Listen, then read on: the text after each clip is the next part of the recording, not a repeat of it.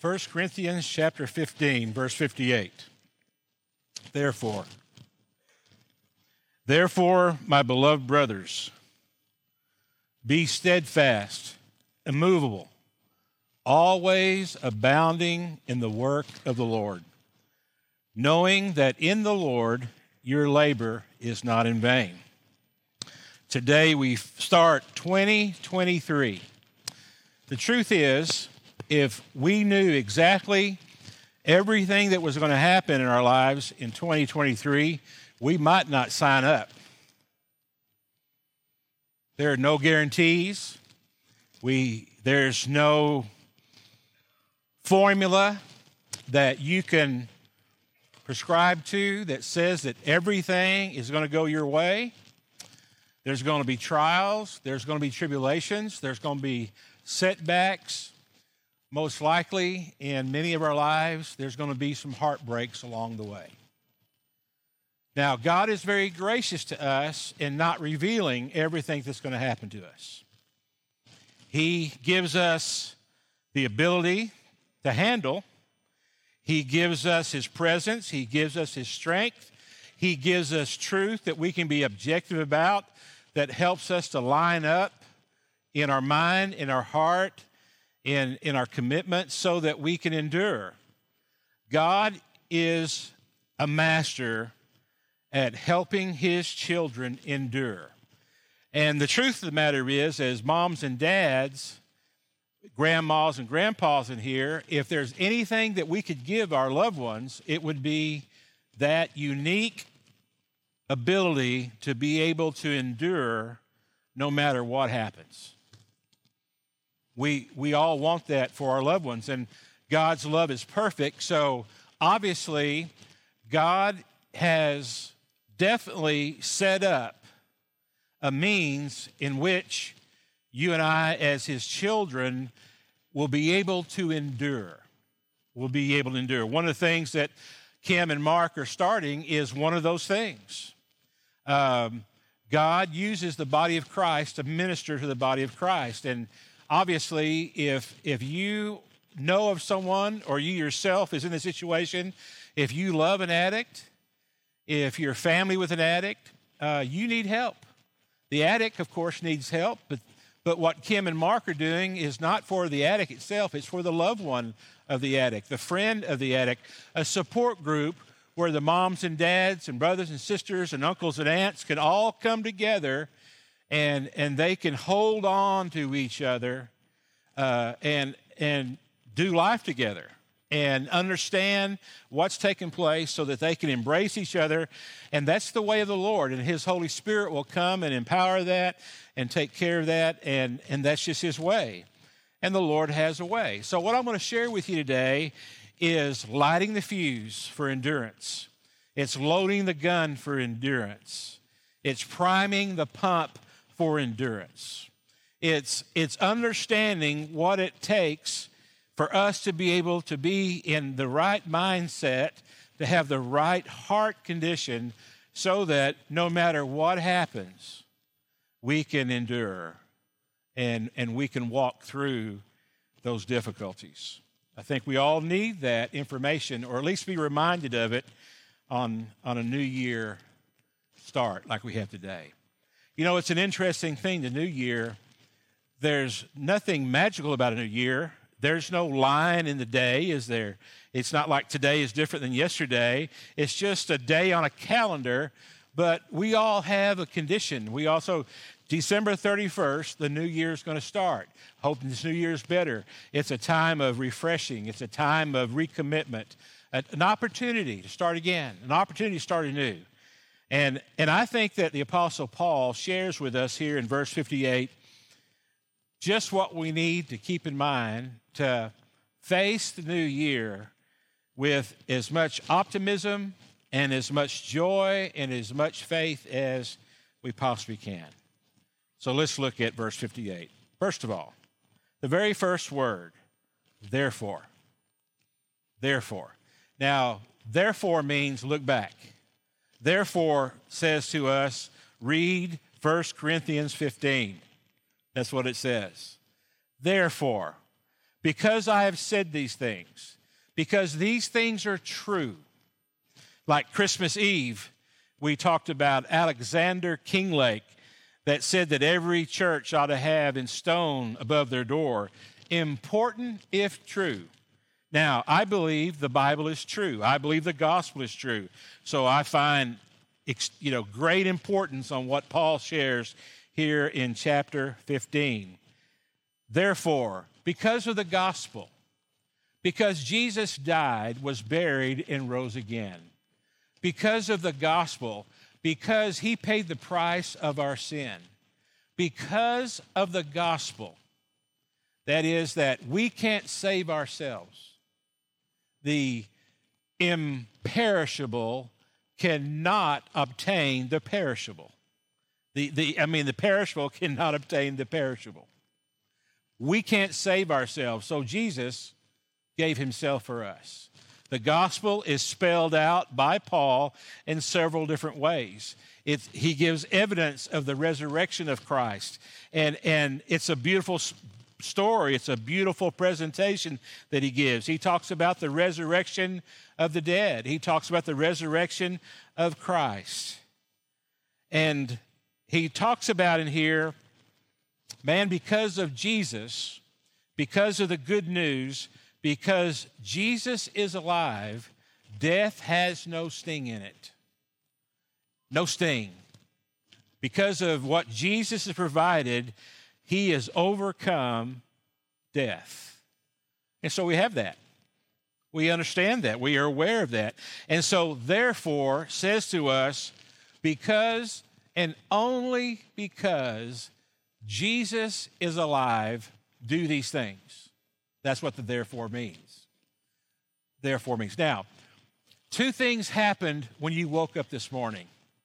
And those two things that happened this morning, as simple as they are, is all you need to be able to live a life in 2023 that has more enduring ability than you lived in 2022. Two things happened. First of all, you woke up. You're alive. You got that going for you today. Everyone that's in here today is alive. Did you ever, isn't that crazy to think about that? Isn't that mind blowing? I mean, uh, isn't that a statement that you're going, oh, I didn't realize that? Everybody that walked in the church today is alive. I mean, no dead people walked in the church today. We're all alive. That means hope. And you couple that with Jesus is alive, Jesus has always been alive.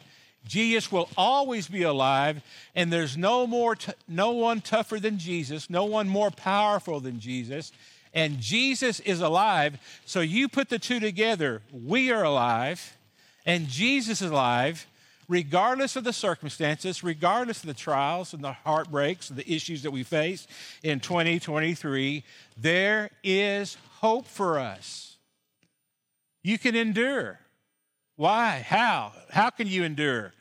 You're alive and Jesus is alive. Let's go. Now, things may change. You may struggle. You may have issues that impact your life for the rest of your life. There may be things that take place that are difficult to overcome. Not saying that everything is peaceful and everything is joyful. We're saying that because you are alive and He is alive, you can endure. And we have that opportunity. And so that's what therefore means to me. Therefore means because Jesus is alive and we're alive, listen to these things. Now, the things that he's about to tell us this. If if Paul didn't believe these to be true, he's a horrible human being.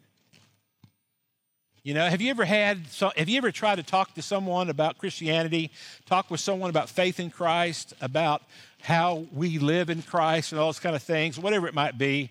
And, and they say, What gives you the right to tell me how to live? I've been, I've been told that many times in my life. I mean, I, have been asked this question what, what gives you the right to go across the street and tell someone else about this salvation that you believe in? What gives you the right to travel and share this salvation? What gives you the right to infringe on other people's rights and share with them this truth that you believe about Jesus? Well, Jesus is alive. If Jesus was not alive, if the resurrection was a hoax, then yeah, you're right. We don't have the right. If Jesus is just, you know, a philosopher that died there in Jerusalem and that's it, then I'm with you. We don't have the right to infringe. We don't have it. But he's alive. And since he's alive, Paul is not a scoundrel. He's not a dirty, rotten scoundrel. He's not a, uh, you know, a, a psychopath. He is of sound mind because he saw Jesus. He believed Jesus, right? He understood that he was alive. So he has the right to tell us because Jesus is alive. So listen to the things that he said for us to do. Number one, be steadfast. Be steadfast. Steadfast means that you're firmly grounded, you're firmly seated. If there's a big wind coming, big storm coming, you batter the hatches, don't you? If there's a tornado coming and you're caught out in the middle of nowhere, what do you do? You go find you a ditch. You go grab you something that you can hold on to. You, you get as low as you can and you anchor in. If you play defensive tackle, in football. When they double team you, you get down and you grab as much ground as you can as gra- and, and you try to brace yourself and you twist and you turn and you punch and you pick and you just poke their eyes out whatever you can do that you're not going to lose that ground. Steadfast says as a believer in christ don't lose your ground. Don't backslide don't compromise. Hang on, hang in. Grab as much as God as you can grab a hold of and hold on. Hold on. That's what steadfast means. Immovable is basically the same thing as steadfast, but it's with more input, more intention, more energy. I mean, you're just not hanging on. I mean, you're hanging on times two. You're putting all of your heart into it. When, when Bum Phillips was the head coach of the Oilers, it was great days. I loved that. And, and one of the slogans that Bum Phillips had was hold the rope. Hold on to the rope. And, and, and, and he, I went to a press conference. They used to practice in San Angelo and we could go out there and, and, all the reporters were around him and i said well i'm going to go there and listen to what he has to say and, and basically, one of the reporters asked him, What is this hold the rope thing you're talking about? And he said, Hold the rope. That's what I'm talking about. You have to understand what it means to hold the rope to understand what it means to hold the rope. And, and man, everybody kind of giggled about that, and, and he was like that. Later on, I was watching an interview with him, and he was asked again, What does it mean to hold a rope? He said, Well, it's the only thing I could think about at the time. And it kind of caught on with our team. And, and we would keep on telling one another, Hold on to the rope, hold on to the rope. Well, what does it mean? Well, he says, If, if you're on a cliff and, and you're holding on to the rope and you're climbing off that cliff and, and, the, and, and the rope comes loose and you're climbing that up that cliff, you sure hope there's someone on top holding on to the rope. Because when you hold on to the rope and he holds on to the rope, then you get things done. And he says, it's going to take all of us to hold on to the rope to make it. And when I heard him say that, it made perfect sense to me. I said, that's the kind of logic I understand. This year, hold on to the rope. Now, our rope is Jesus. Our rope is the Holy Spirit. Our rope is the work of the body of Christ. Our rope is, is what He does in the lives of other people. Hold on to the rope. Get near the rope. Grab the rope. Get a hold of the rope. Hold on to the rope as much as you can. When that rope starts to slip through your hands and burn your hands, call for help. I need help over here. I can't hold Bubba over there. He's too heavy. Come grab the rope. And we all come and we grab the rope. Immovable. That's what it means to me. Be immovable. Decide up front, regardless of what happens. I'm going to be steadfast and I'm going to be immovable and I'm going to join others that want to be immovable with me. I'm going to go to their Bible study class. I'm going to go to our small groups. I'm going to attend the worship services. I'm going to go to fellowships. I'm going to communicate with God's people. I'm going to listen. I'm going to speak. I'm going to care. I'm going to get out of my comfort zones and I'm going to go grab the rope with them. That's how we endure. We grab the rope. We grabbed the rope.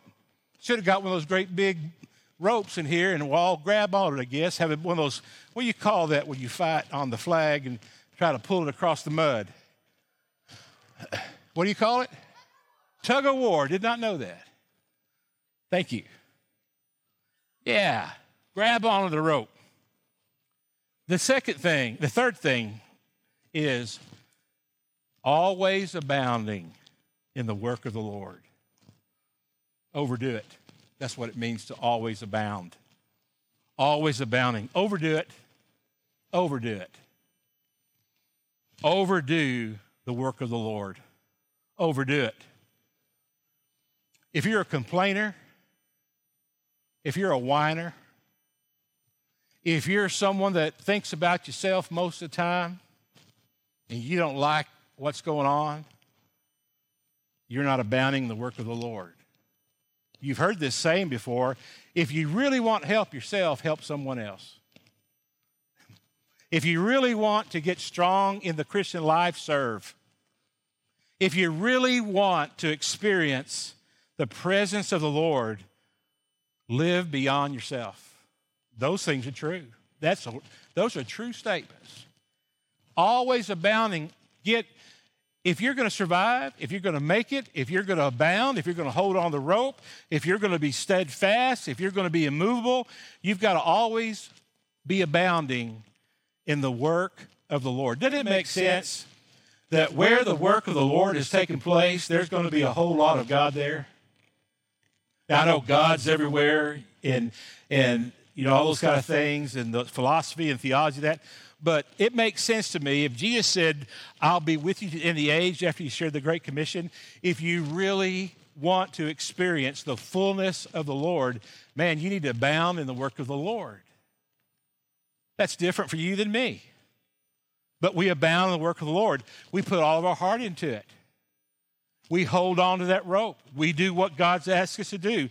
We serve. The Lord asked us to start a support group. We start a support group. What are we doing? We are overdoing it. We're doing more than what might be expected. We're going beyond what people think ought to be done. We get carried away. Get carried away in the work of the Lord. Get carried away with it. You need, to ha- you need to get so carried away that people that are in your circle, people that know you well, they start going, dude, have you lost your mind? You're, ex- you're overextending yourself. Yep. I'm overkilling it, aren't I? Yep. That's what we do. That's what the word of the Lord says to us.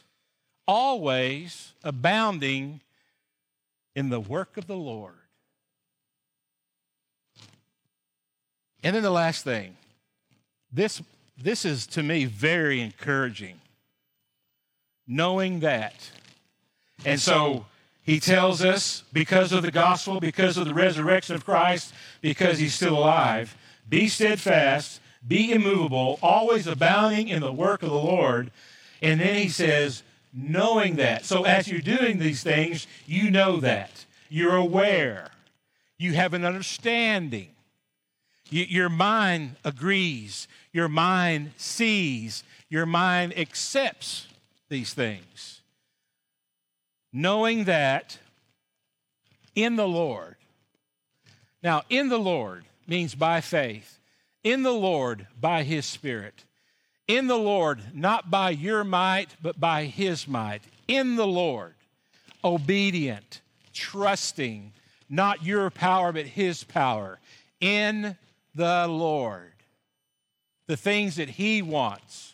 You set out to make much of him.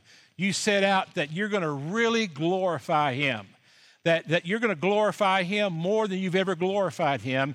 And that's the intent of your heart and of your actions. I'm going to do this. I'm going to abound in the work of the Lord, knowing that in the Lord, labor is not in vain. So let that soak in for just a second. Knowing that in the Lord, your labor is not in vain. Another way to say it is the things you do for the Lord is never useless.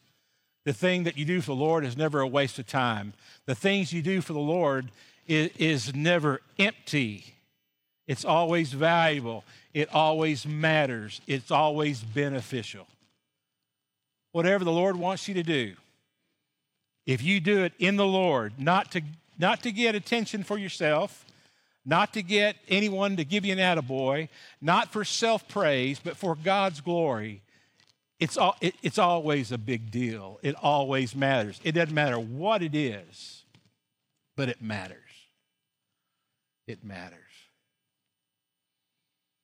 Bill Hybels, pastor up in Chicago for many years, he wrote in one of his books, someone asked him about servant, being a servant of the Lord, and what that looks like. And he says, Well, in our church is a, a heart surgeon. And what I understand, one of the best heart surgeons there is. And he works real long hours, and uh, evidently he's very, very good. Well, that's really neat. He serves the Lord by doing heart surgeries. Well, of course he does. But he says, honestly, the lesson I've learned from him of what it means to be a great servant of the Lord is this. I happened to walk into our building one Saturday looking for a couple things in my office, and I heard a noise in the bathroom that's close to our offices. And he said, I walked in the bathroom and I found that surgeon on his hands and knees with a brush cleaning the toilets. He says, We have janitors. And I asked him, I said, You know, what's going on here, Doc? What are you doing? And he said, Staying grounded. He said, You don't know this, Pastor, but I've been cleaning this bathroom every week for years.